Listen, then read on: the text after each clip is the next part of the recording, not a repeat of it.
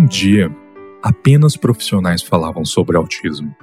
Pais e mães estigmatizados tiveram que lutar para ter um lugar de respeito dentro da comunidade.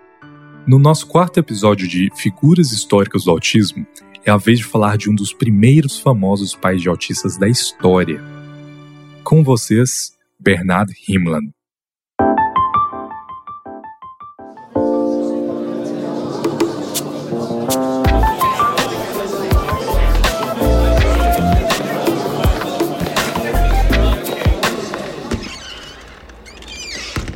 Introvertendo, um podcast onde autistas conversam. Judeu, Bernard Himmler era filho de imigrantes russos e durante a adolescência viveu em San Diego, na Califórnia. Logo surgiu o interesse de estudar psicologia, curso que se graduou na Universidade de San Diego. Na década de 50, ele já era PhD em psicologia experimental na Universidade Estadual da Pensilvânia Himmler vivia uma carreira sólida enquanto pesquisador. E quando seu filho Mark nasceu em 1958, definitivamente passou a adentrar um novo universo.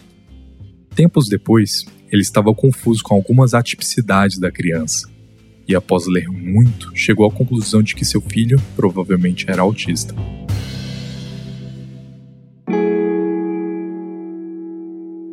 Nessa época, a ideia de que o autismo era causado pelas mães estava em pleno auge.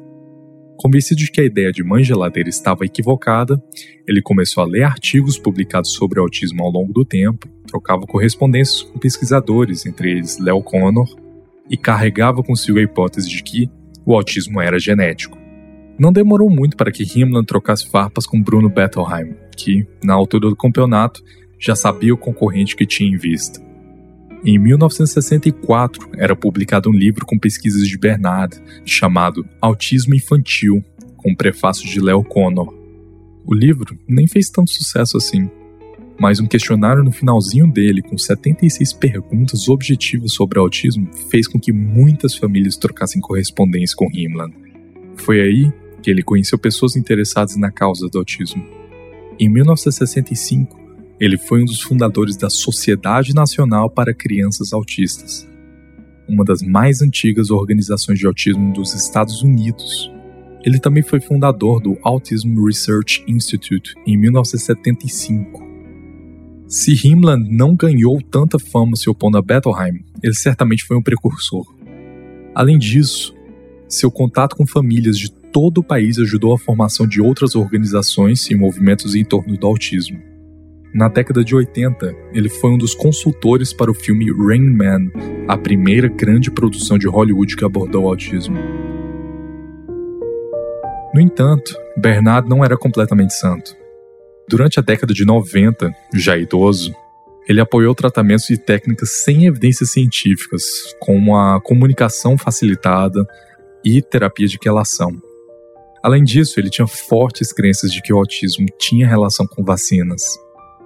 Já completamente fora do circuito mainstream do ativismo do autismo e com sua organização pioneira engolida pela Autism Speaks na década de 2000, Bernard Himmler morreu aos 76 anos, vítima de câncer de próstata em novembro de 2006.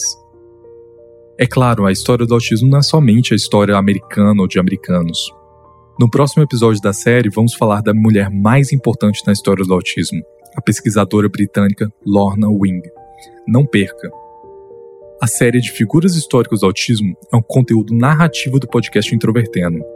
O texto é de Tiago Abreu, a locução de Luca Nolasco e a edição de Glauco Minossi. O Introvertendo é uma produção de Super Player and Company.